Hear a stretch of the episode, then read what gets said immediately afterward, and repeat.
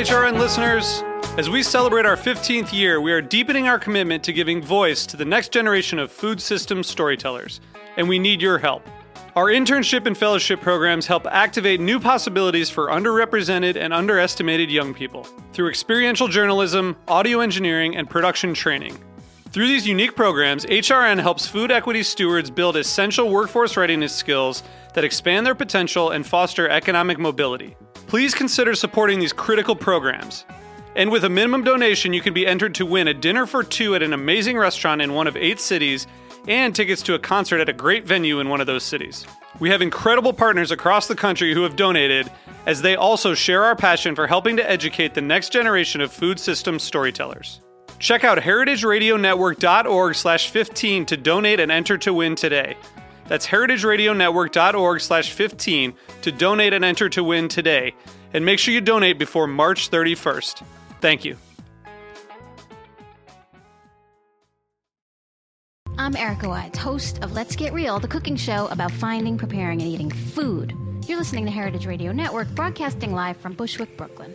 If you like this program, visit heritageradionetwork.org for thousands more. Today's program is brought to you by Michter's Distillery. Visit Michters.com to find out how their taste is everything, cost be damned attitude is creating some of the finest whiskeys available.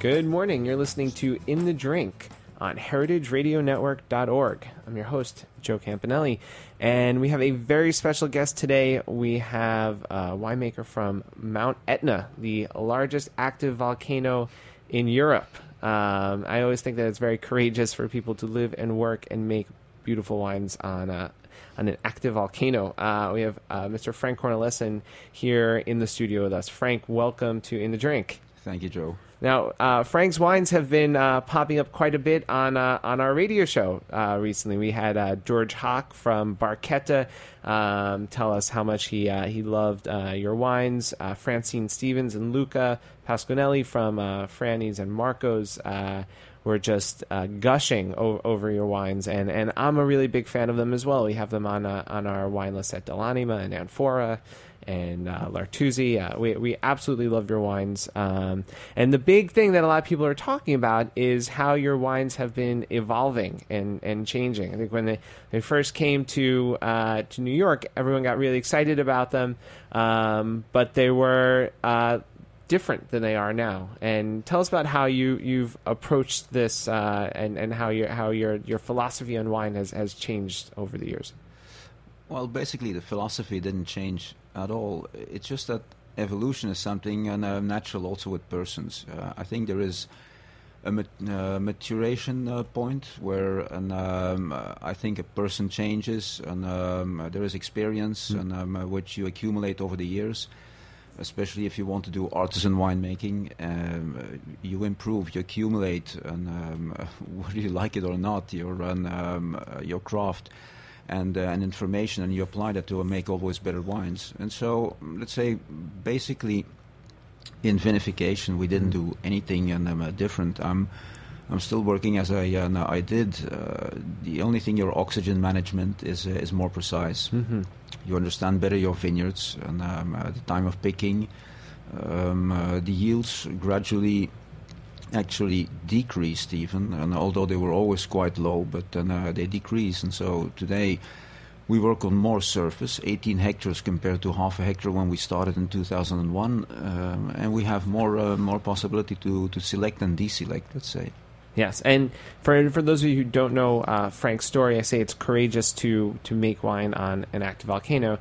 It's courageous to move to Mount Etna as an, as a foreigner, as a non-Italian, much less uh, you know not even a Sicilian, in 2001 on Mount Etna. Etna, when I imagine this was not you know this wasn't a place that uh, that there were many many foreigners living.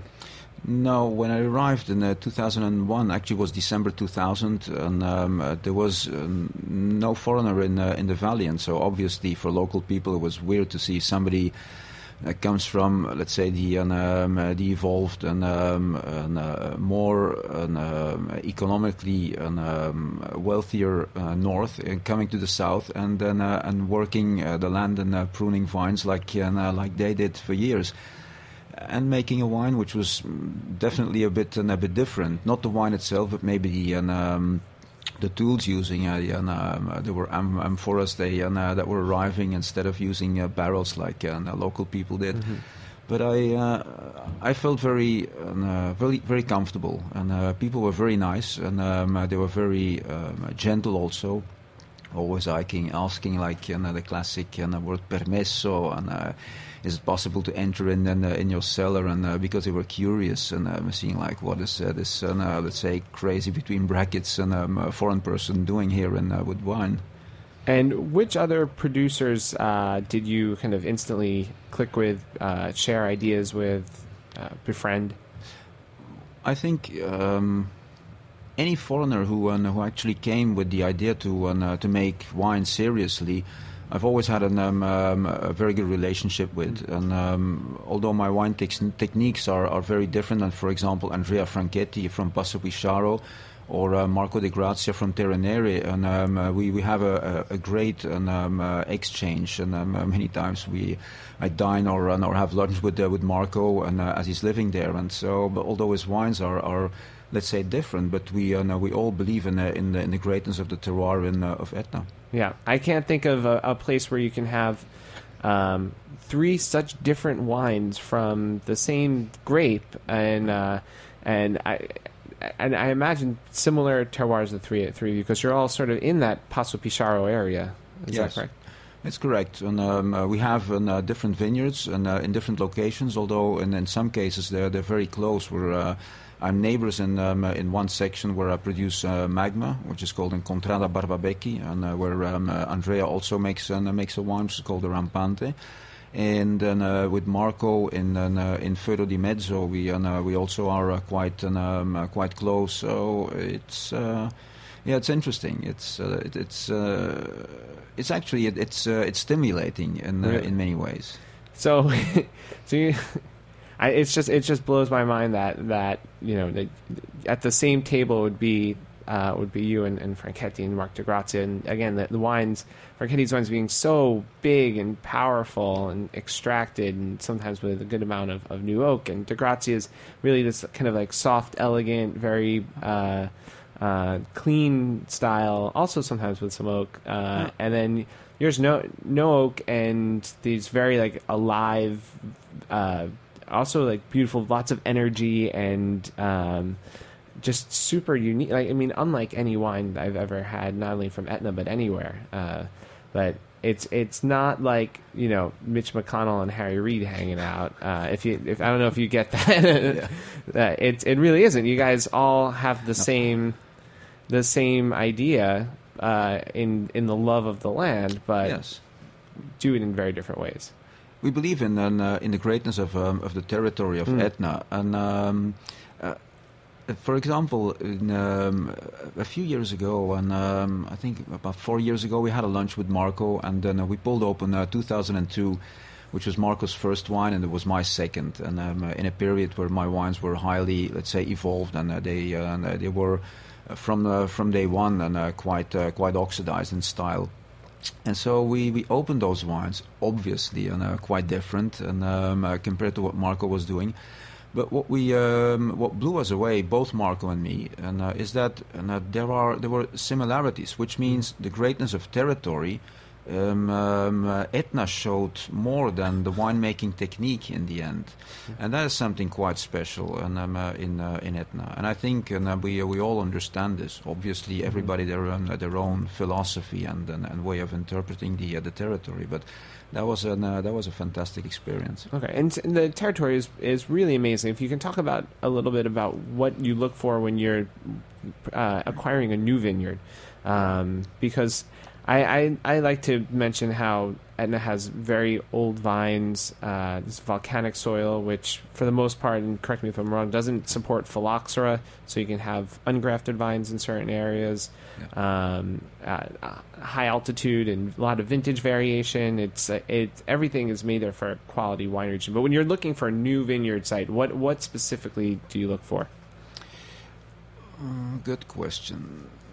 I always look for uh, for great vineyards, but obviously that needs to be defined. And uh, I think the greatness of a vineyard and, um, uh, is being able to express in an, uh, in a very specific way and um, the wines. Um, an example, for example, it's uh, is Burgundy, where there are many Grand Crus and many Premier Crus, but it's not that every single plot of uh, of land and, um, is able to express um, uh, in a very uh, characteristic way um, the, the wine. So when you when you talk about great sites, and um, uh, it's not always easy to find them, but if you recognize them in some kind of wine that has been made in the past from uh, from this vineyard, it's uh, it's something I'm I'm very keen on um, on um, on on buying. So uh, the, the exposure, for example, is, uh, is something very special. If the vines are very old, it's something I look for, and um, I would prefer personally uh, whether an, uh, a vineyard is abandoned and then uh, even, uh, let's say, not pruned for two or three years, and um, because with three or four years of um, of good work in it, you can um, you can let's say uh, put the vineyard back into uh, to an original state. So those are obviously investments which and, um, which you would uh, which need a bit of passion and, and and also time to get there. But for example, the lower part of um, of the vineyard of uh, where we produce Magma, our top wine, was completely abandoned, and um, it was difficult to see the vines even. Uh, but we, um, in three years of time, we uh, we brought it back to uh, to its original shape, and it looks great now. And you're saying that's a better situation than if you were to purchase a vineyard that someone had been working but doing it in a way that you you was not in line with your philosophy. I would personally prefer um, an abandoned vineyard, Yeah. yes, and uh, even if it would cost me three or four years, because um, uh, it and uh, there will not be an um, uh, chemistry in it, and um, uh, obviously the vines need to be retuned and then uh, re-prepared for uh, for making great wine. But I prefer to do that than, uh, than for example, and then uh, buy a completely, uh, um, let's say, devastated uh, piece of land Mhm. and, uh, with uh, with chemistry.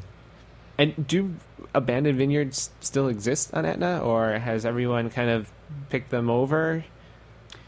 They do exist. Uh, it's getting rarer by Yeah. um, um, uh, the last years, and uh, there's been a, a request for Etna. But um, um, let's say the the biggest request comes from bare land, which is ripped out and then replanted, and um, uh, something which hurts me a little bit, and uh, because when you have, for example, very old uh, vines, and then uh, people rip them out to, to replant in a in a more modern and um, uh, economically uh, viable way with uh, with rows, and um, it makes me sad because the old vines they have their roots down deep. Somebody planted them, and uh, let's say 60 or 70 years ago, and. Uh, it, and, um, uh, it it makes you feel very and uh, very happy also to be able to um, to work with uh, with something with heritage from uh, from the past, and that is what I prefer to work with.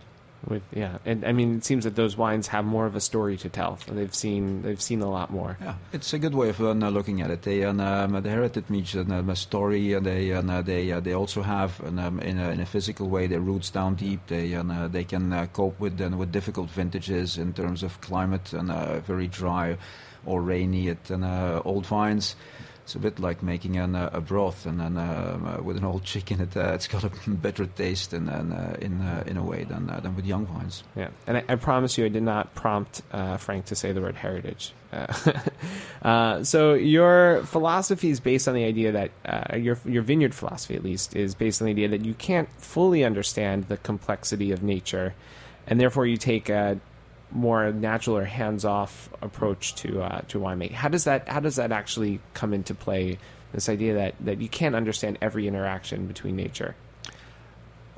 it's uh, it's basically it's a philosophical and, uh, approach, and um, I I don't feel well and um, uh, when um, when people say like ah you're an, uh, you're a great winemaker and um, uh, it uh, I think you and um, in life there is and uh, there's the need for humbleness.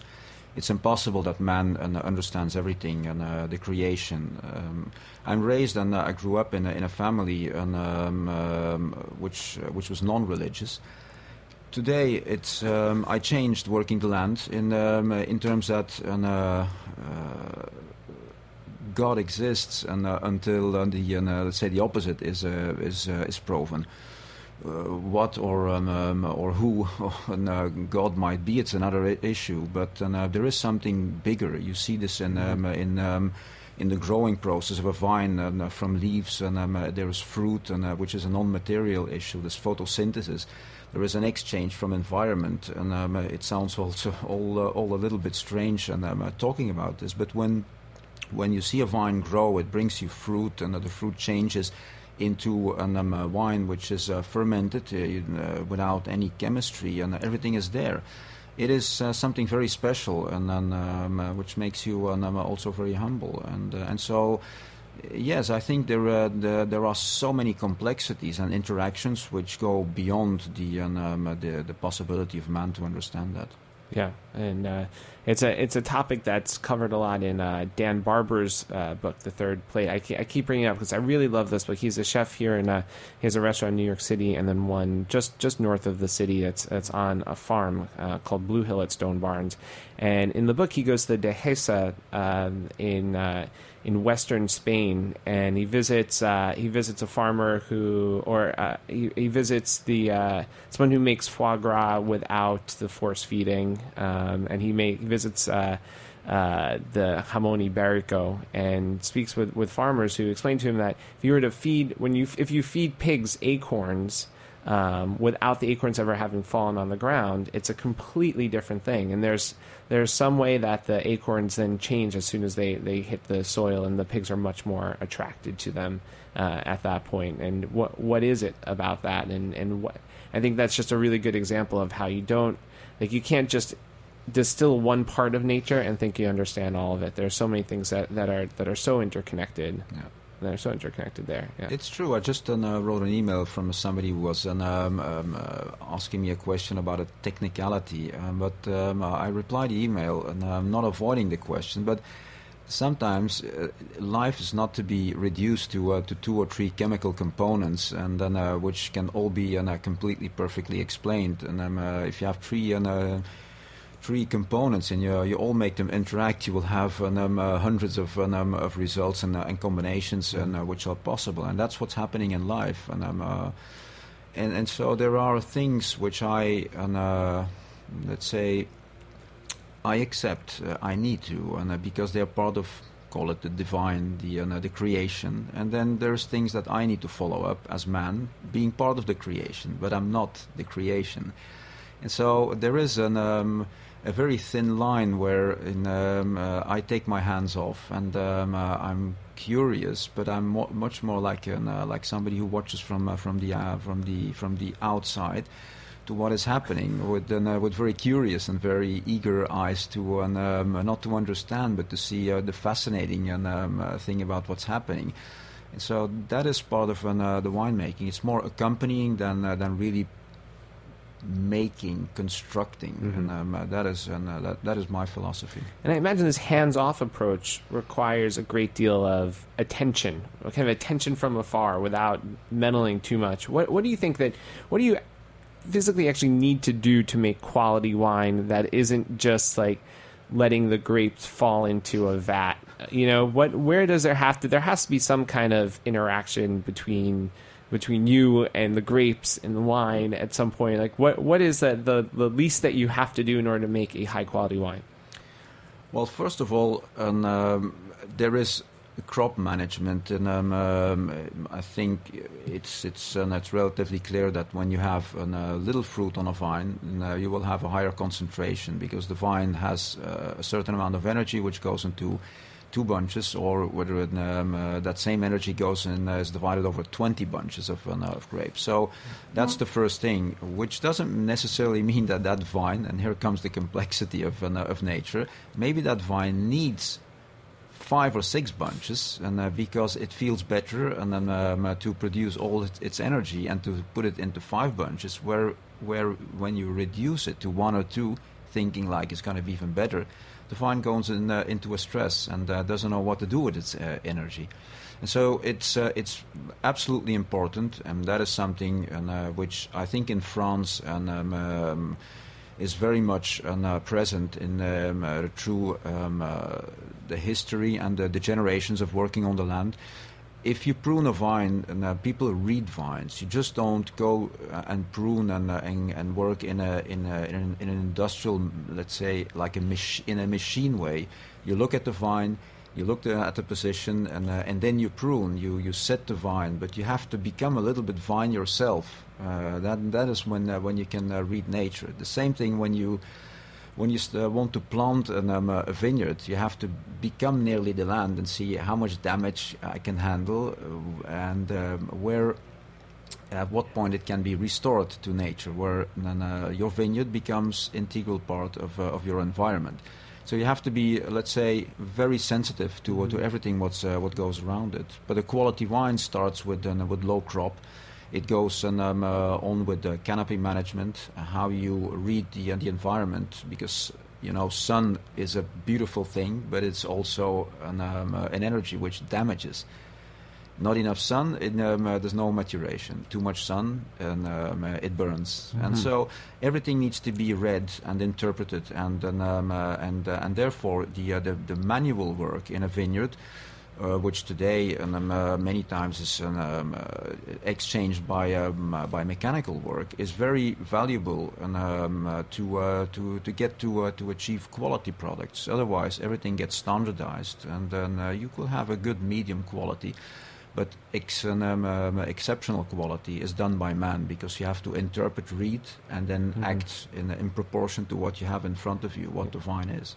So you have to consciously live uh, in a uh, in in sync with nature and not dominate it and not be submissive to it, but promote it and let and let it uh, you know and it will then promote you by having a great wine. Absolutely. It's uh, you have to become a part of your environment. And yeah. um, um, it's like when we talk terroir and uh, many times we analyze it like and, uh, it's uh, soil it's geology it's climate. But uh, many times somebody forgets that you as the, the, the interpreter of that terroir have to become an integral part of that environment. Mm-hmm. and if that becomes the case then you become also sensitive, and then um, you can interpret and uh, make uh, in a quality way uh, the, the product you uh, you want to show from that uh, piece of land. Now, I have to ask you this because it's a question that I get asked the most um, because we have a wine bar called Anfora.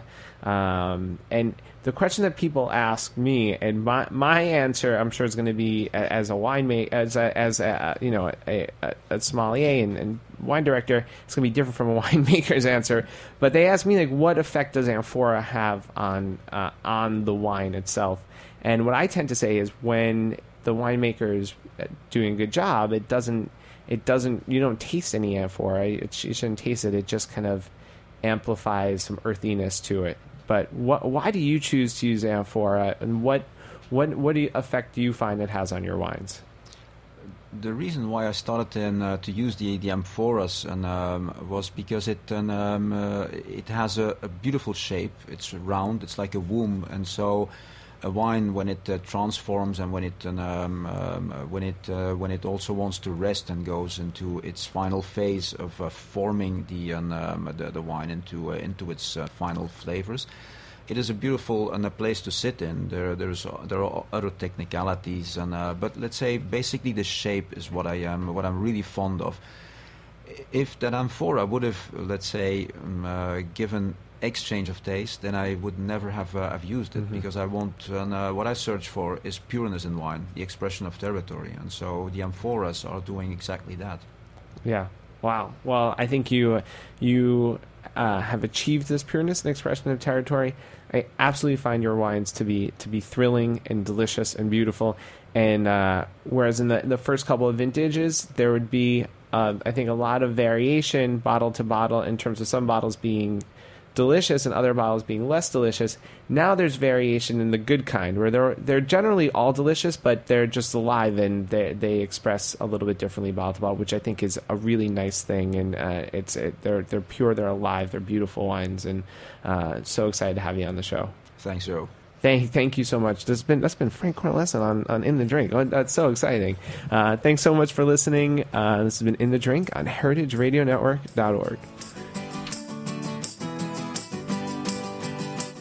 Thanks for listening to this program on heritageradionetwork.org.